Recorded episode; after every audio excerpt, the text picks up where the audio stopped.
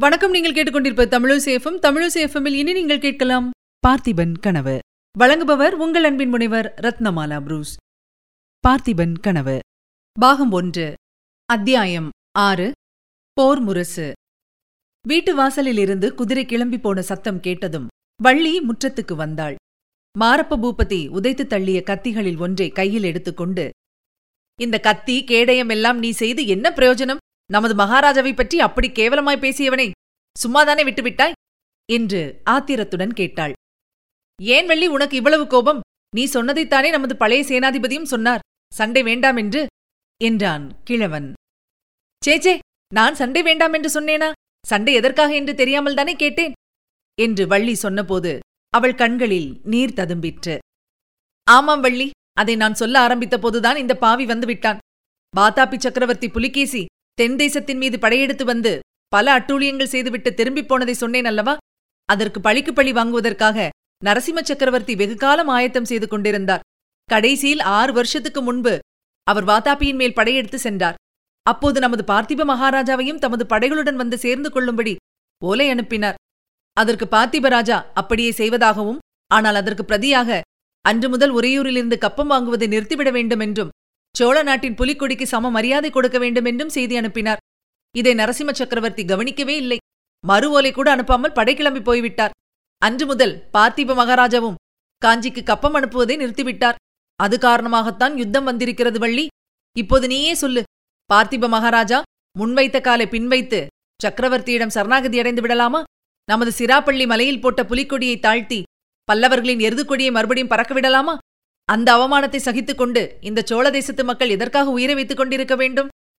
அந்த நியாயமெல்லாம் எனக்கு தெரியாது தாத்தா. நமது பார்த்திப மகாராஜா என்ன செய்கிறாரோ அதுதான் சரி. அவருக்கு விரோதமாய் பேசுகிறவர்கள் எல்லாரும் பொல்லாத பாவிகள். அவர்கள் நரகத்துக்குத்தான் போவார்கள். இந்த மாரப்ப பூபதியை நீ சும்மா விட்டுவிட்டாயே என்று எனக்கு இருக்கிறது தாத்தா. நமது மகாராஜா எவ்வளவு நல்லவர் தெரியுமா? ஆமாம் நமது மகாராஜா ரொம்ப நல்லவர்தான். ஆகையினால் தான் இந்த குலங்கெட்ட மாரப்பனுக்கு இவ்வளவு இடம் கொடுத்து தலையில் தூக்கி வைத்துக் கொண்டு கூத்தாடினார். என்ன சொல்லுகிறாய் தாத்தா? சரியாகத்தான் சொல்லுகிறேன். இந்த மாரப்ப பூபதி நமது மகாராஜாவின் சொந்த சகோதரன் அல்லன். பழைய மகாராஜா ஐம்பது வயதுக்கு மேல் சபலம் தட்டி யாரோ ஒரு மூதேவியை கல்யாணம் செய்து கொண்டார். ஊரில் யாருக்குமே அந்த கல்யாணம் பிடிக்கவில்லை. அந்த மூதேவியின் பிள்ளைதான் இந்த மாரப்பன். பழைய மகாராஜா செத்துப் போகும்போது பார்த்திபருக்கு பிள்ளை குழந்தை இல்லாவிட்டால் இவனுக்கு பட்டத்தை கொடுக்க வேண்டும் என்று சொல்லிவிட்டு போனாராம். விக்ரம இளவரசர் பிறக்கும் வரையில் இவன்தான் யுவராஜாவாக விளங்கினான். பார்த்திப மகாராஜா எவ்வளவோ இவனிடம் அன்பு காட்டி கௌரவம் அளித்து சேனாதிபதி பதவியும் கொடுத்திருந்தார். இவனோ நன்றி கிட்ட பாதகனாயிருக்கிறான். குலத்தின் குணம் எங்கே போகும்? இவனோடு உனக்கின்னத்திற்காக சகவாசம் தாத்தா இவனுக்கு நீ ஜோசியம் சொல்வது என்ன வேண்டி கிடந்தது? உன்னால் ஏற்பட்ட சகவாசம்தான் வள்ளி என்றான் கிழவன். வள்ளி திடுக்கிட்டு என்னால் ஏற்பட்டதா? நன்றாயிருக்கிறதே கதை? என்றாள். உன்னால் ஏற்பட்டதுதான். இத்தனை நாளும் உன்னிடம் சொல்லாமல் வைத்திருந்ததை இப்போது சொல்லப் போகிறேன் வள்ளி. காலம் ரொம்ப அபாயமான காலம். நமது மகாராஜாவுக்கு என்ன நேருமோ ராஜ்யம் என்ன கதி அடையுமோ தெரியாது. இந்த மாரப்ப பூபதி யுத்தத்துக்கு போக மாட்டான் என்று மட்டும் எனக்கு நிச்சயமாய் தெரியும். நீ இவன் விஷயத்தில் ரொம்ப எச்சரிக்கையா இருக்க வேண்டும். என்ன தாத்தா ரொம்ப பயமுறுத்துகிறாய்? இந்த கரிமுஞ்சியிடம் எனக்கென்ன பயம்? என்று வள்ளி கேட்டாள். நான் சொல்கிறதை கொஞ்சம் கேள் அம்மா. ஒரு காலத்தில் இந்த மாரப்ப பூபதி தனக்கு உன்னை கட்டிக் கொடுக்க வேண்டுமென்று கேட்டுக்கொண்டிருந்தான் அவன் தலையிலே இடி விழ என்றாள் வள்ளி. அவன் தலையிலே இடி விழவில்லையே அம்மா? என் தலையிலே அல்லவா விழுந்தது? கிரக சஞ்சார ரீதியாக அப்போது நம் குடும்பத்துக்கு ஏதோ பெரிய விபத்து வரப்போகிறதென்று நான் எதிர்பார்த்துக் கொண்டிருந்தேன். இந்த மாரப்ப பூபதி தன் ஆட்களை அழைத்துக் கொண்டு வந்து உன்னை தூக்கிக் கொண்டு போவதாக இருந்தான். இதுவும் எனக்கு தெரிந்தது. நீயும் உன் தமையன்மார்களும் அப்போது வீட்டில் இருந்தால் இரத்தக் களரியாகும் என்று எண்ணித்தான். எல்லாரையும் அக்கறையில் உள்ள கல்யாணத்துக்கு பொங்கல் என்று அனுப்பினேன். யமன் நடு ஆற்றில் சூறாவளி காற்றாக வந்தான். உன் அண்ணன்மார் எல்லாரும் செத்துப்போனார்கள் சுவாமி உன்னை மட்டும் எனக்கு கொடுத்தார். இப்படி சொல்லிவிட்டு கிழவன் பெருமூச்சு விட்டான். ஆகாயத்தை பார்த்து ஏதோ யோசனையில் ஆழ்ந்தான். வள்ளி இத்தனை நாளும் சொல்லவில்லையே தாத்தா இவன்தானா என் அண்ணன்மார்களுக்கெல்லாம் யமனாக வந்தவன்? அப்புறம் என்ன நடந்தது? என்று கேட்டாள். நீங்கள் எல்லாரும் படகேறி போன பிறகு நான் எதிர்பார்த்தபடியே இவன் தன் ஆட்களுடன் வந்தான். வீட்டில் நீ இல்லை என்று கண்டதும் தம் தம் என்று குதித்தான். அவனை சமாதானப்படுத்துவதற்காக நான் சோதிட சாஸ்திரத்தை உபயோகப்படுத்தினேன். நீ பெரிய சக்கரவர்த்தியின் மருமகனாகப் போகிறாய் அப்பா. இந்த அற்ப ஆசையெல்லாம் விட்டுவிடு என்று சொன்னேன். அது முதல் இவன் என்னவெல்லாமோ ஆகாச கொட்டைகள் கட்ட ஆரம்பித்து விட்டான். ஜோசியம் கேட்பதற்கு அடிக்கடி வந்து என் பிராணனை வாங்கிக் கொண்டிருக்கிறான். இப்போதுதான் அவன் என்னை பற்றி பேசியதன் அர்த்தம் புரிகிறது தாத்தா. ஓடக்காரர் யுத்தத்துக்கு போய்விட்டால் நான் என்ன செய்வேன்? நீதான் என்னை காப்பாற்ற வேணும் என்று சொல்லி கிழவனுடைய கையை வள்ளி கெட்டியாக பிடித்துக் கொண்டாள். அவளுடைய உடம்பு நடுங்கிற்று. கிழவன் பைத்தியமே ஏன் இப்படி நடுங்குகிறாய்? பொன்னன் சண்டைக்கு போக மாட்டான் அவனை மகாராஜா அழைத்துக் கொண்டு போக மாட்டார். என் குடும்பத்துக்கு நேர்ந்த பெரிய விபத்து மகாராஜாவுக்கு தெரியும். என் குலத்தை வளர்க்க நீ ஒருத்திதான் இருக்கிறாய் என்றும் தெரியும். ஆகையால்தான் பொன்னனை சண்டைக்கு வர வேண்டாம் என்றார். நிச்சயமாக அழைத்துப் போக மாட்டார் என்றான். அச்சமயம் வாசலில் முரசடிக்கும் ஓசை கேட்டது. பின்வருமாறு கூவும் குரலும் கேட்டது. வெற்றிவேல் வீரவேல் யுத்தம் வருகுது யுத்தம் வருகுது.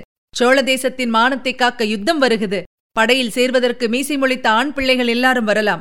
நொண்டி குருடு சப்பானி ஒரு தாய்க்கு ஒரு பிள்ளை தவிர மற்றவர்கள் எல்லாம் வரலாம். உடம்பிலே சுத்த ரத்தம் ஓடுகிறவர்கள் எல்லாரும் வரலாம். வெற்றிவேல் வீரவேல். இதைத் தொடர்ந்து முரசின் சத்தம் ஊர் அதிரும்படியாக எழுந்தது. இந்த போர் முழக்கத்தை கேட்ட வள்ளியும் கிழவனும் தெருப்பக்கம் சென்றார்கள். முரசு யானையும் அதை சுற்றி சில வீரர்களும் போய்க் கொண்டிருந்தார்கள். முரசும் முரசு அடித்தவனும் அரை கூவியவனும் யானை மேலிருந்தனர். இந்த ஊர்வலம் தெருக்கோடி போகும் வரையில் பாட்டனும் பேத்தியும் கண்கொட்டாமல் பார்த்து கொண்டு நின்றார்கள். ஊர்வலம் தெருக்கோடியில் திரும்பியதும் கிழவன் ஒரு பெருமூச்சு விட்டு சொன்னான் வள்ளி உன்னை பொன்னனும் பகவானும் காப்பாற்றுவார்கள். இந்த யுத்தத்தில் சேர்ந்து வீர சொர்க்கமடைய என் குடும்பத்திலே வேறு யாரும் இல்லை. நான் தான் போகப் போகிறேன் என்றான். தெற்கு வானத்தில் திடீரென்று ஒரு நட்சத்திரம் நிலை பெயர்ந்தது. ஒரு வினாடி நேரம் அது பளீரென்று ஒளி வீசி வானவெளியில் அதிவேகமாய் பிரயாணம் செய்தது. அடுத்த வினாடி மாயமாய் மறைந்தது. இதை பார்த்த வள்ளிக்கு உடம்பு சிலிர்த்தது. அதே சமயத்தில் அதே காட்சியை பொன்னனும் பார்த்து உடல் சிலிர்த்தான். அப்போது அவன் உறையூர் ராஜவீதிகளின் வழியாக போய்க் கொண்டிருந்தான். பௌர்ணமிக்கு இன்னும் நாலு தினங்கள்தான் இருந்தன. சுக்கிலபட்சத்து சந்திரன் வானவெளியில் ராஜஹம்சத்தைப் போல் சஞ்சரித்து வெள்ளி நிலவை பொழிந்து கொண்டிருந்தான். உறையூரின் மாட மாளிகைகளெல்லாம் அந்த வெண்ணிலவில் ஒளியும் மோகனமும் பெற்று சொப்பனலோகம் போல் காட்சியளித்தன. ஓடம் வண்டியில் ஏறும் வண்டி ஓடத்தில் ஏறும் என்று சொல்வதுண்டல்லவா? இந்த காலத்தில் திருச்சிராப்பள்ளி பெரிய நகரமாகவும் உறையூர் சிற்றூராயும் இருக்கிறது. அந்த நாளிலோ உறையூர்தான் தலைநகரம் திருச்சிராப்பள்ளி சிற்றூர். இரண்டு ஊர்களுக்கும் நடுவில் இடைவெளி இல்லாமல் கடைவீதிகளும் பலவகை தொழில் செய்யும் மக்கள் வாழ்ந்த தெருக்களும் இருந்தன. சிராப்பள்ளி மலையிலிருந்து மகாராஜா இறங்கி வந்து சேர்வதற்கு முன்னால் பொன்னன் அரண்மனை வாசலை அடைந்துவிட விரும்பினான். மகாராஜா சுவாமி தரிசனம் செய்துவிட்டு மலை உச்சியிலிருந்து இறங்கி வரும்போது வழியில் நின்று இளவரசருக்கு என்னத்தை காட்டியிருப்பார் என்பது அவனுக்கு ஒருவாறு தெரிந்திருந்தது. அங்கேதான் சோழ வம்சத்தின் அவமான சின்னங்கள் இருந்தன. பார்த்திப மகாராஜாவின் தந்தை மகேந்திரவர்ம சக்கரவர்த்தியின் முன்னால் வாளையும் வில்லையும் வைத்து அடிபணிந்து விதவிதமான ரத்தினங்களையும் ஆபரணங்களையும் காணிக்கையாக ஏற்றுக்கொள்ளும்படி வேண்டிக் கொள்ளும் காட்சி அங்கே சித்தரிக்கப்பட்டிருந்தது. அதை நினைக்கும் போதே பொன்னனுக்கு ரத்தம் கொதித்தது. சோழநாடு இந்த அவமானத்தை எத்தனை நாளைக்கு சகித்துக் கொண்டிருப்பது?